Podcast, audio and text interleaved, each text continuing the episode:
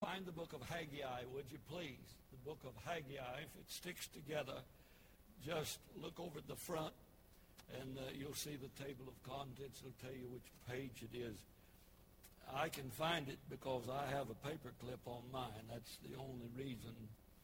But uh, years ago, uh, when I was uh, in evangelism, I got a call from a church out in Farmington, New Mexico.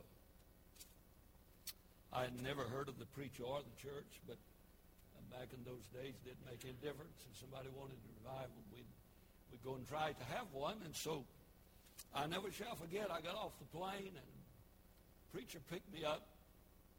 And the first thing he said when I sat down in the car, he said, Preacher, if you didn't bring revival with you, we're not going to have it because we've not done anything to prepare for it. And he was right. We didn't have it because I didn't take it in my pocket. Revival is not carried about by a preacher. Revival is prayed down by a bunch of folk. And until we realize we need revival and want revival, we'll not have revival. As long as we're satisfied with the status quo, as long as we're satisfied with just a little dab will do you, uh, we'll never have revival. And so I thought we'd not be guilty when Dr. Arthur gets here. We will not have to say, if you didn't bring it in your pocket, we're not going to have it because we haven't done anything to get it. So this morning I'd like to begin preaching on the thought of revival. To you, what would revival be? Could it be uh, maybe springtime again? Winter's gone, coldness, and all of a sudden the flowers in your life spiritually begin to bloom. The birds in your life begin to sing you get a little click in your step, a song in your heart, a word saying it's good to be saved. It's good to be saved. Haggai chapter number one. And the Bible says in the second year of Darius the king, in the sixth month, in the first day of the month, came the word of the Lord by Haggai, the prophet, unto Zerubbabel, the son of Shealtiel, governor of Judah, and Joshua, the son of Josedech, the high priest, saying, Thus speaketh the Lord of hosts, saying, This people say, It is not it is not come the time that we build the Lord's house should be built. Then came the word of the Lord by Haggai the prophet, saying, Is it time for you, O ye, to dwell in your sealed houses, and this house lay waste? For months, for weeks, now for years. Fourteen years, to be exact. The Jews made a makeshift altar and set it on a slab of concrete while the house of God lays in trash and derbish and waste. And they've been satisfied to bring their offerings to a makeshift altar on a half-completed house and to serve God on that altar no respect for God, no yearning to honor God, just an habitual kind of religion. They just showed up regardless of what the yard looked like, the church looked like, the temple looked like. Just don't pay any attention to the trash and the rubbish of a destroyed temple.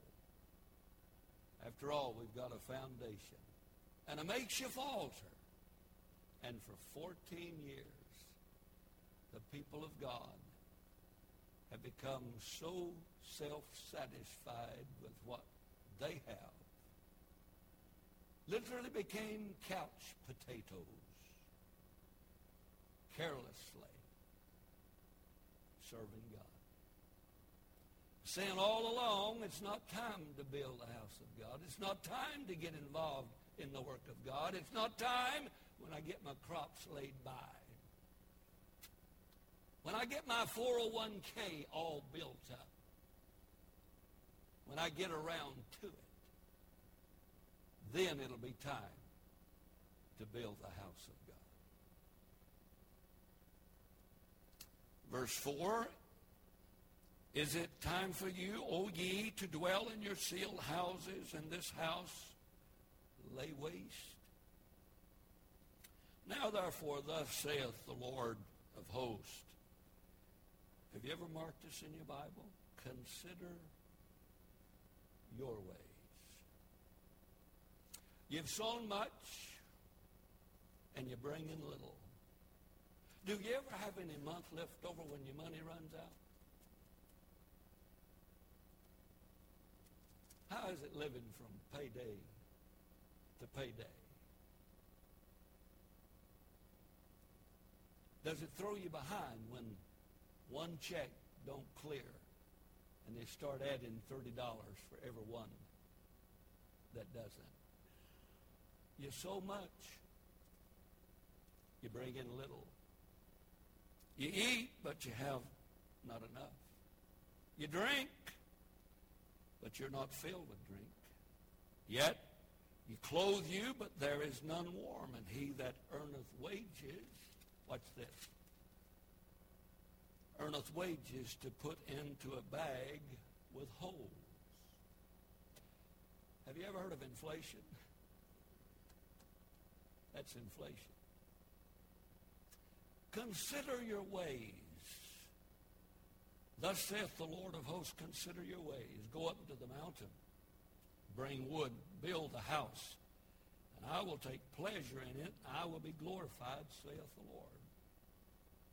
You look for much, lo, it came to little. When you brought it home, I did blow up on it. Why, saith the Lord of hosts? Because of my house that is waste. And you run every man to your own house. Therefore the heaven over you is stayed from dew and the earth is stayed from her fruit. And I called for a drought upon the land, and upon the mountains, upon the corn, upon the new wine, upon the oil, and upon that which ground bringeth forth, and upon men, upon cattle, and upon all the labors of the hands. Kind of sounds like America, doesn't it? No matter how much we make, it's not enough. No matter much junk we accumulate, there's always a blue light special down at Walmart.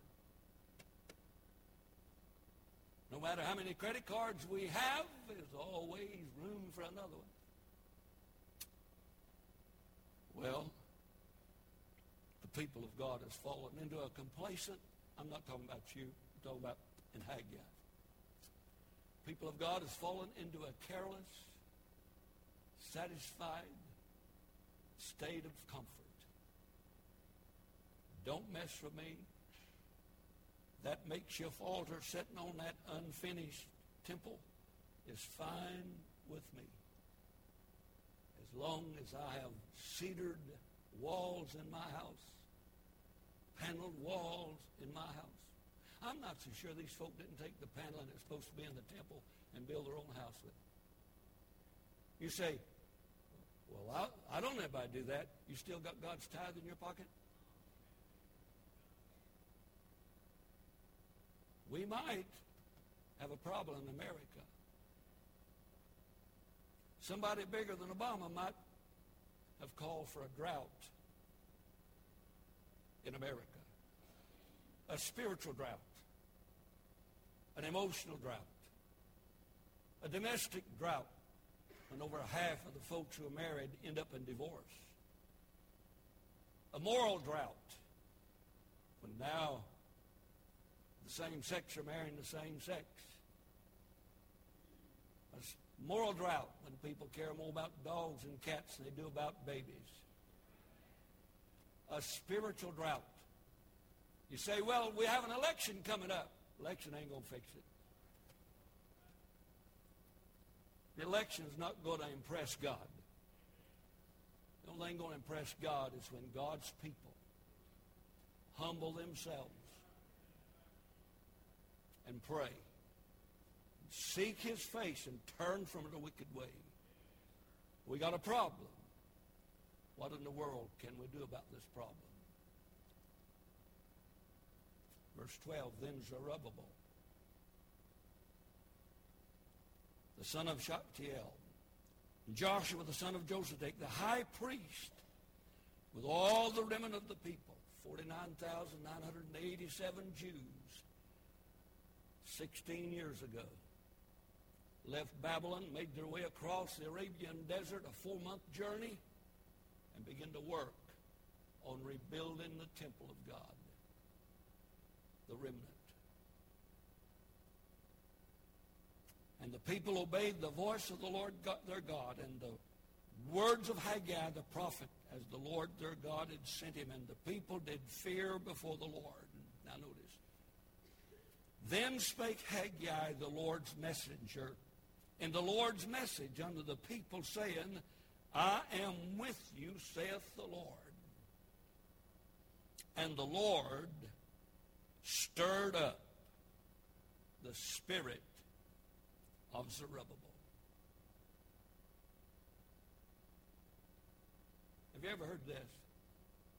I'd just rather not stir things up.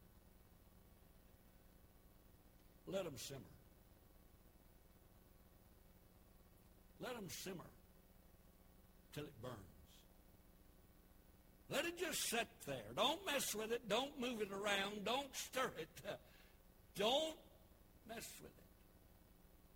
So God stirred the spirit of Zerubbabel, the son of Shealtiel, governor in Judah, and he stirred the spirit of Joshua, the high priest. And he stirred the spirit of all the remnant of the people. And they came and did work in the house of the Lord. Could you stand some stirring? Are you one of those who say, don't mess with me? Don't dare say anything, preacher, that cuts across my grain. Don't stir me up, preacher. Don't bother me. I'm comfortable where I'm at. Don't you dare try to get me to move for God. Just leave me alone and I'll show up my temperature 98.6 for an hour and a half. And if it goes over that, you've got me stirred all right. Especially tonight at 7.30.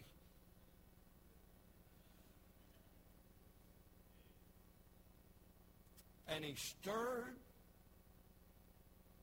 the spirit of comfortable, complacent, cold, and comfortable Christians. He stirred their spirit. From where I stand, it looks like maybe some of you folk could stand some stirring. It looks like that you might just be simmering a little, satisfied.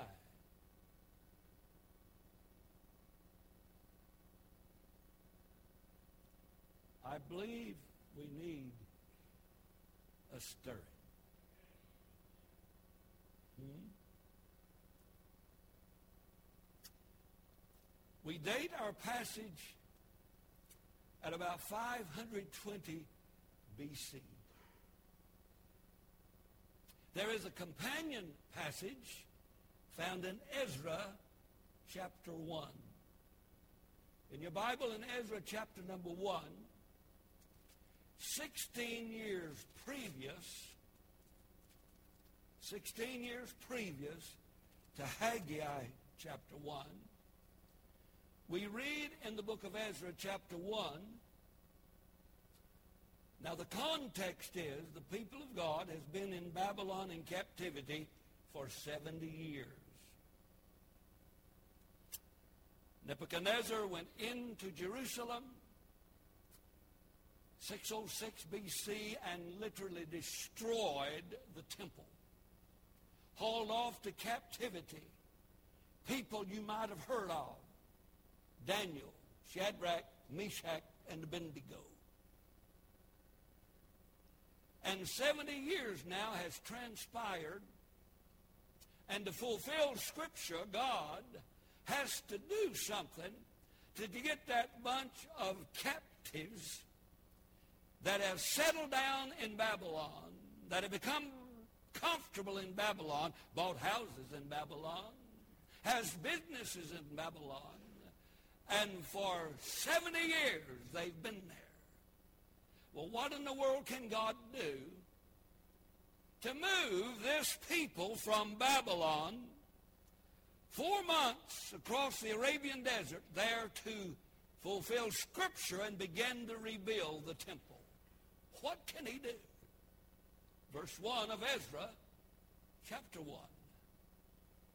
Now in the first year of Cyrus, king of Persia, that the word of the Lord might be fulfilled, the Lord stirred up the spirit of Cyrus, king of Persia, that he made a proclamation throughout all his kingdom and put it also in writing, saying, Thus says Cyrus, king of Persia, the Lord God of heaven hath given me all the kingdom of the earth and hath charged me to build him a house at Jerusalem, which is in Judah.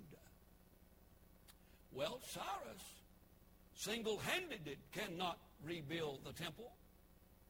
Cyrus, a Gentile heathen king, cannot perform the work. Look at verse 4. And whosoever remaineth in any place where he sojourneth, let the men of that place help him with silver and gold and goods and beasts besides the freewill offerings. Then rose up the chief of the fathers of Judah and Benjamin and the priest and the Levites. Now watch this. With all them whose spirit God had raised to go up to build the house of the Lord, which is in Jerusalem. Maybe God's people, once again, needs their spirit stirred. A preacher, you make me mad when you preach. That's one definition of stirred. A preacher, you make me happy when you preach. That's another definition of stirred. Preacher, you don't do much for me. That's another definition of backslid. Preacher, I don't see what you're talking about. That's a definition of cold.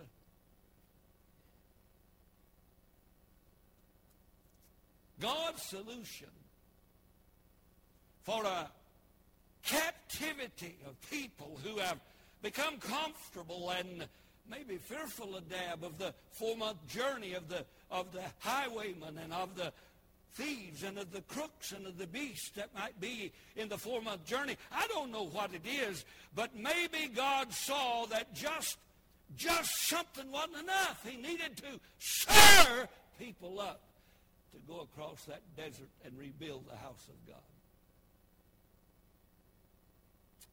And they went to work. And for two years they worked on the foundation. And for two years, they worked feverishly without any reservation at all. And for two years, they, they built a, a, a building down on uh, Mountain Valley Boulevard. And, and for years, they built another building up on uh, Highway 174, and, and they bought buses, and they absolutely done everything you can imagine. And then they got comfortable, and then they began to enjoy the beauty and the extravagance of what God has done, and then they just quit.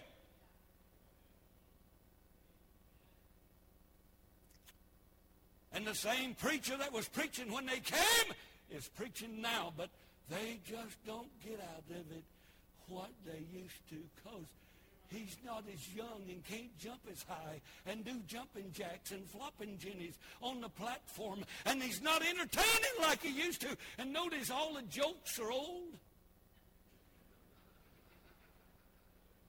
He's used all the funny stories. He's pulled every trick. He's pulled every light bulb. He's flipped every switch. And I'm done. I'm done. Me teach a class. Me work on a bus. Me carry tracts in my pocket. Me concerned about sinners. Well, I've got a business to run, and I've got kids to raise, and I got ball games to go to, and I've got little leagues, and I've got no. You're done. You're done. You say, who are you talking to? Them that are done.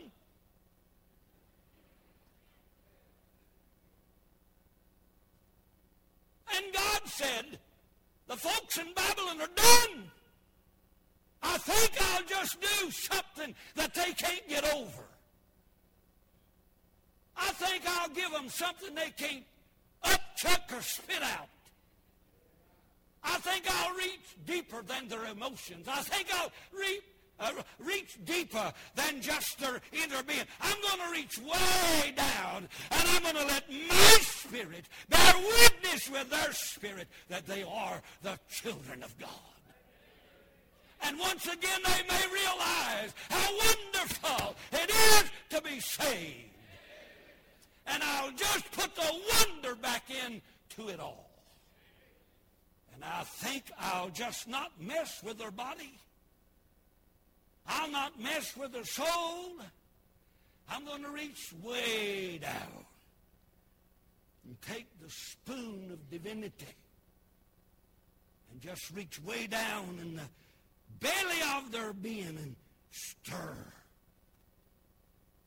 their spirit. Make them happy that heaven is real. Well, I'll probably die preaching and you'll sit there and not give a grunt. I say we need a stirring.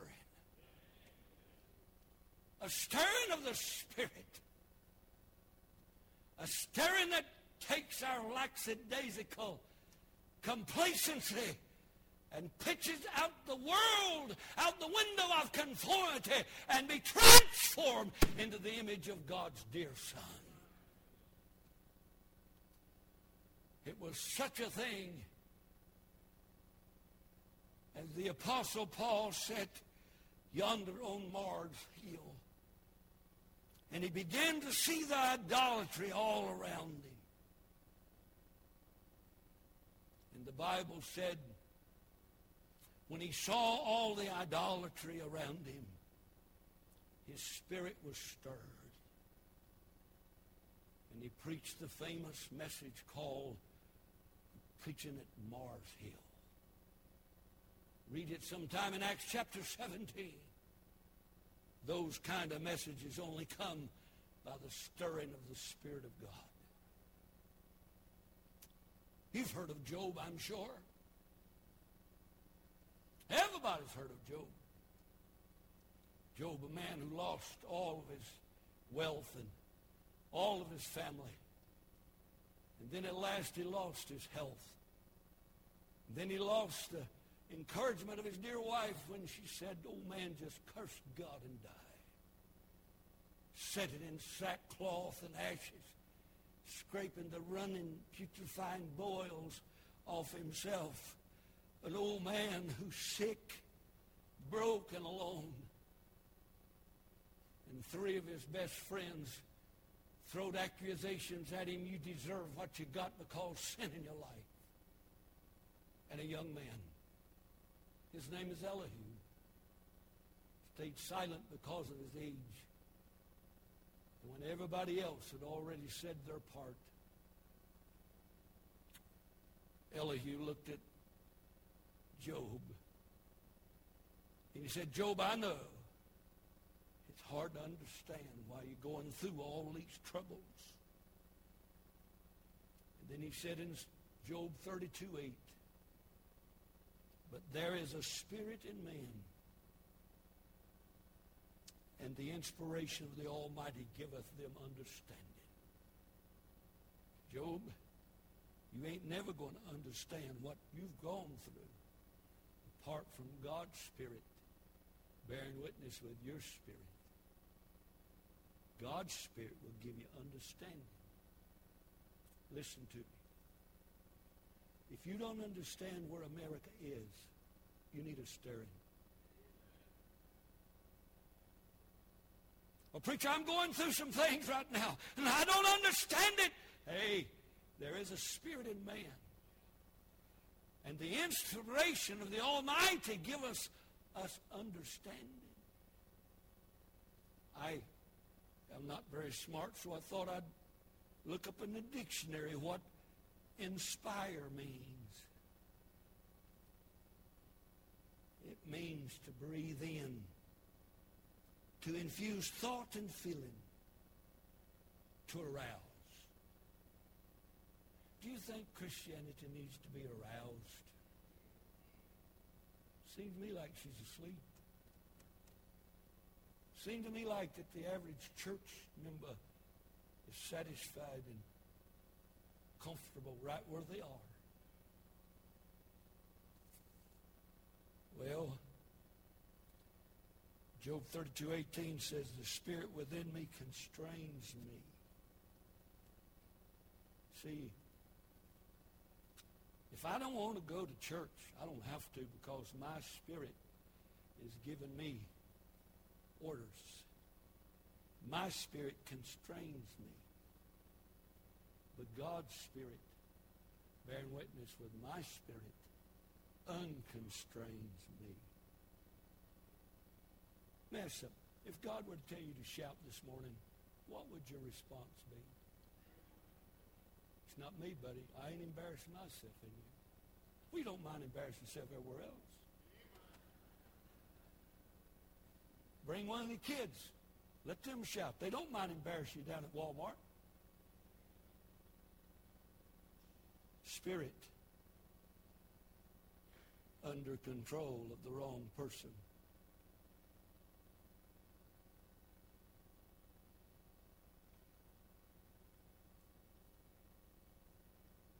Preacher, you don't know what you're talking about, but I'm guessing close, ain't it? Paul said every Christian needs their renew in the spirit.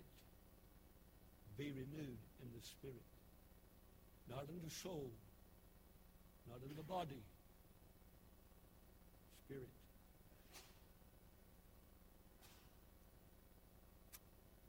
The Spirit itself beareth witness with our spirit that we what? Are the sons of God. You doubt your salvation. There's something wrong with your spirit. Not your soul or your body.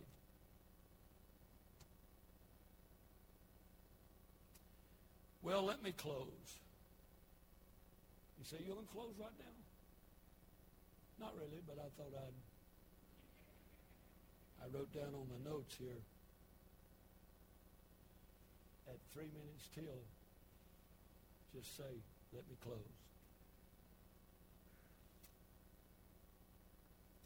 I think, and since I've been here a little while, and since I've seen them come and go, and then come, and then go, then come and wish they had gone, I think I can observe and say without a shadow of doubt, the spirit of this church needs stirring. You say, but it's, it's, it's the best, but we don't compare ours with others. We compare ours with this. You say, it's just like I want it. That's not the problem. It needs to be like God wants it. Amen. It was necessary in Ezra chapter 1 in 336 BC that they be stirred to see the real need. It was necessary in 536 BC in the book of Ezra to make the journey. The stirring of the Spirit was necessary in 536 BC for the people of God once and for all to do the will of God. The stirring of the Spirit was necessary in 536 BC to act in faith because for 70 long years they had been cheered and had been mocked and people had come up to the people of God and said, say, would you sing me one of the songs of Zion? Sing me about that God Jehovah talk about there's victory in Jesus. And they said, how can we sing the songs of Zion with our harps hanging on the willow trees for 70 long years. They had no song. For 70 long years, they had had no altar. For 70 long years, the Bible is lost. For 70 long years, God is silent. And all of a sudden, God begins to stir and remind them that God is real again, that God is alive again, and God is well again. If they needed it in 536 BC, I'd say to you today, today, what is this? Today or tonight? It was necessary in Haggai 520 BC, 16 years after the stirring in 536 BC. It was necessary to awaken the people of God to the debris and the garbage surrounding the altar. Of God.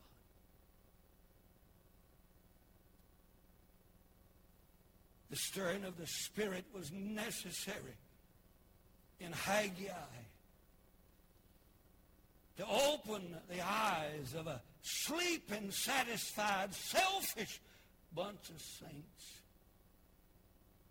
It was necessary to breathe new life into the saints of God, to give them a vision of what the world had become and how precious heaven must be. Sweet home of the happy and free. It was necessary in the book of Ezra. The stirring of the Spirit was necessary in Haggai. I'd like to know why it's not necessary today. The Bible says in John 6 and 63, it is the Spirit that quickeneth or make alive. It's not programs. It's not buildings. It's not offerings or new buses. It's the Spirit of God bearing witness with our spirit that gives life. Well, I just don't see the need coming Sunday night. You're the one that needs revival.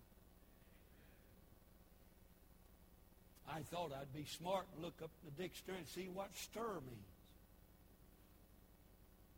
We take a lot for granted, don't we? Stir means to move, to make active, or to excite. They look excited to you? I've seen more excitement and opening of an umbrella.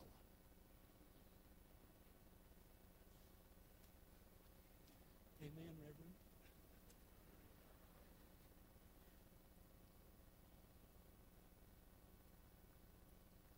Excite. Move. To make active. So God said, I guess the only way I'm going to get that bunch of backslidden Jews to leave Babylon is to stir them. Reach way down there and get a hold of their spirit. Take the spoon of divinity and just stir them. I want you to know something. You'll know it when God stirs. You'll know it.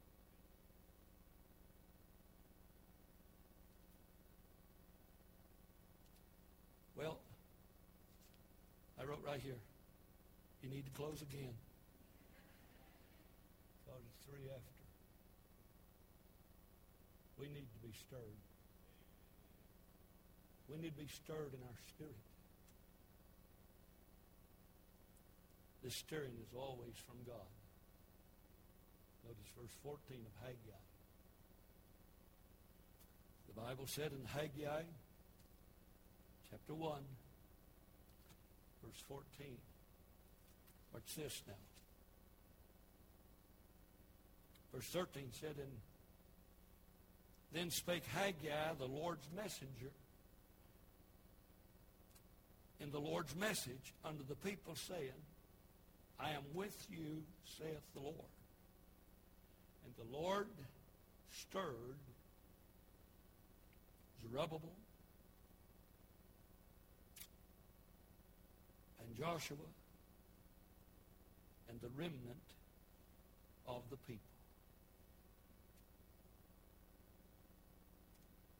The stirring is always from God. I'm going to give you a little uh, physiological lesson for just a minute. Before I do, I'm going to read you a verse over in the book of 1 Thessalonians chapter 5, verse 23. And the Bible said, the very God of peace sanctify you wholly. And I pray, God, that your whole spirit and soul and body be preserved blameless until the coming of our Lord Jesus Christ. So God gives us kind of an outline of how we're made. We are a trinity. I thought somebody said, and God made man in his image. God is a trinity. Man is a trinity. I have two coon dogs in my backyard. Probably I need to rephrase that. I have two dogs in my backyard that should be coon dogs. They have a body. They have a soul. but they do not have a spirit.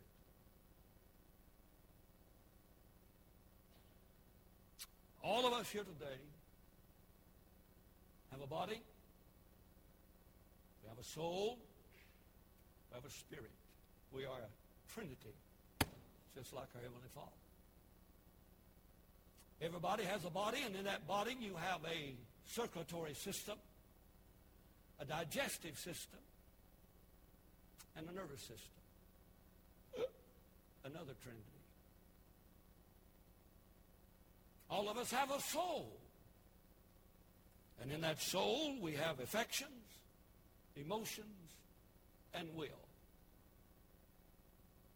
Have you ever seen this? They're down in their spirit. That's era. You're down in your soul. And all of us have a spirit. With our body, we are environmentally conscious. We, rate, we relate to our environment, our environment with our body. With our body, we are world conscious. With our soul, we relate to man. We become self-conscious. But with our spirit, our mind, our communion, our conscience, we relate to God. God never speaks to your body. God never speaks to your soul. He speaks to your spirit. His spirit. Are you listening? Beareth witness with our spirit. Well, preacher, the spirit and the soul are the same thing. Then why did the Hebrew writers say that the Word of God divideth asunder the soul and the spirit? If they're the same thing. Just asking. But each, the spirit, soul, and the body, affects each other. A lot of folk go to the doctor physically they have their spiritual problem taken out. Now, I didn't say this. A friend of mine said this years ago, a preacher friend of mine. I went to the hospital to see him, and I said, what you doing in here? He said, I'm having my tithe taken out.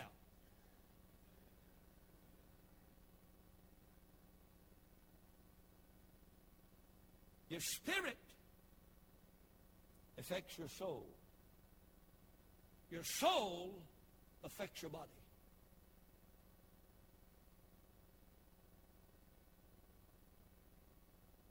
God speaks to the spirit.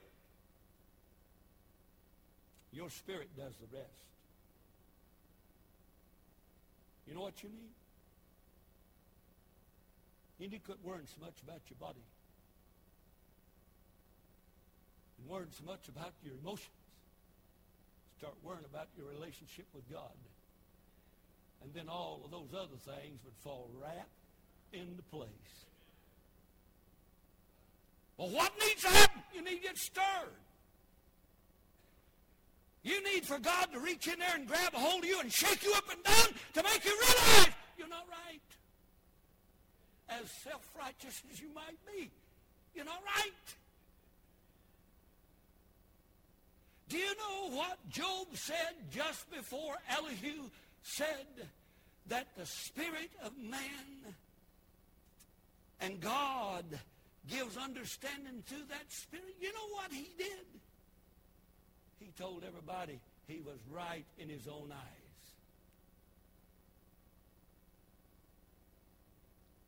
So God had to stir his spirit to give him understanding that he wasn't as righteous as he thought he was.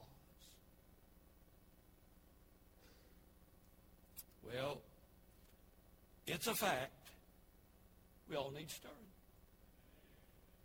And it's a fact. God always one that does the stirring. And it's a fact that the stirring always comes through God's Word. Hmm? Haggai preached God's message. And God, through the message, stirred the spirit of those complacent good people who had just become indifferent to the things of God. And God stirred them.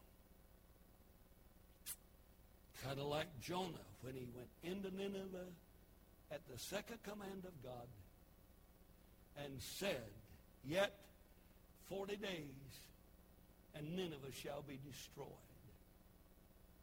And those folks realized it was a message from God. And spiritually, that whole city repented in sackcloth and ashes. And the king repented in sackcloth and ashes. Because preaching, listen to me, is always to the spirit, not the body or the soul. You know, a fellow left our church one time and came to my office. He said, I don't like you preaching to my face. Said, well, if you'd like to expose another part of your anatomy, I'll be glad to preach to that.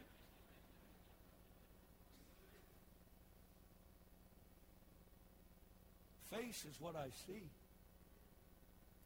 Face is the expression of the soul and the spirit. Amen? Oh, it was the same thing that happened and on the day of Pentecost and all were together in one place. Suddenly there came a sound from heaven as the sound of a mighty rushing wind and filled the place where they were seated. And there was cloven tongues of fire set upon each of them. And they're all filled with the Holy Ghost of God. Some smart aleck from the crowd said, look at that bunch of Jews. They're drunk with new wine. Peter knew better than say that bunch of Baptists didn't drink. He just said it's the wrong time of day to get drunk. Then Peter stood up and preached an earth-shaking message from the Word of God. You know what the Bible says? When he got through, they were pricked in their hearts. Deep down, below their face, they were pricked in their hearts. And they responded, what shall we do? And the next verse said, whosoever shall call upon the name of the Lord shall be saved.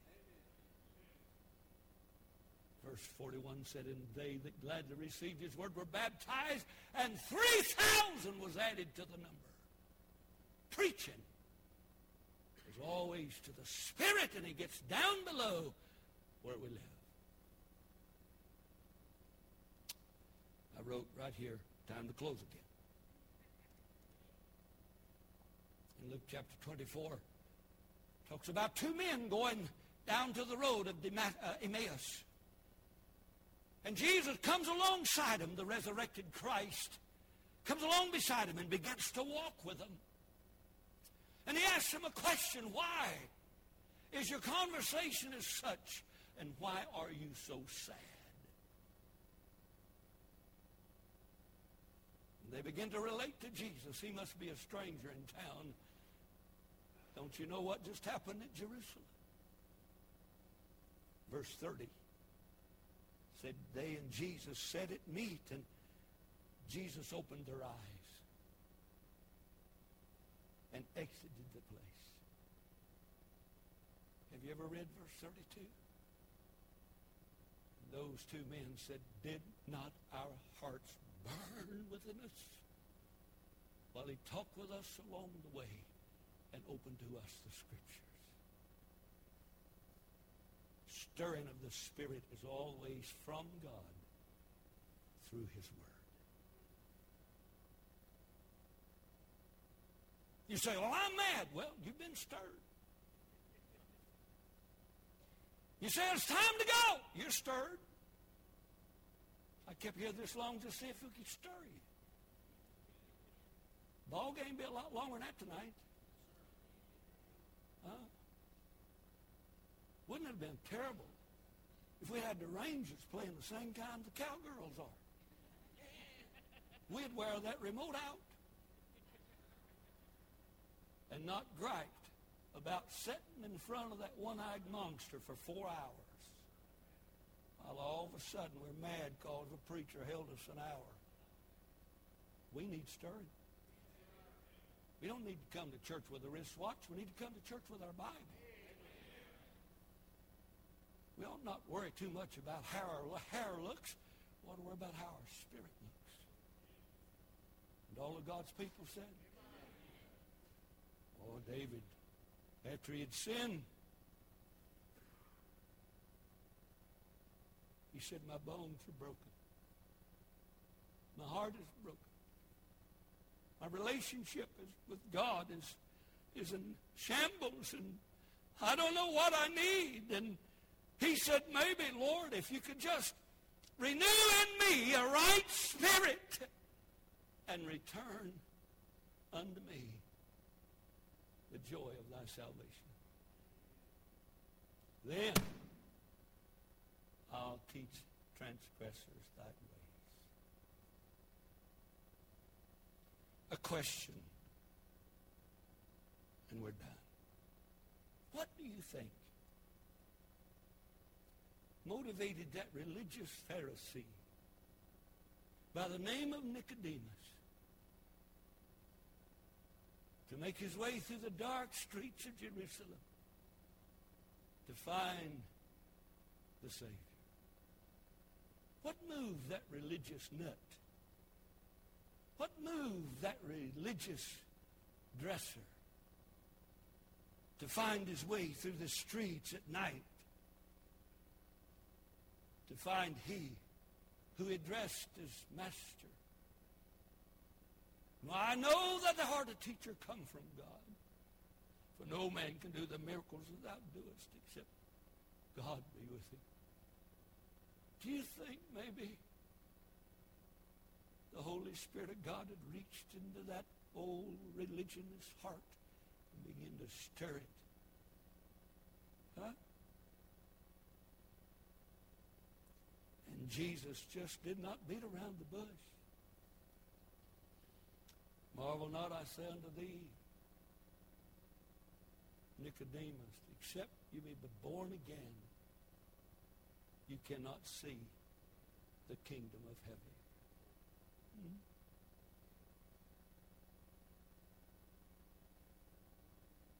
Have you ever been born again? See, if I have not been born again, I cannot see the kingdom of heaven. My spirit is still void of the Spirit of God. I wonder today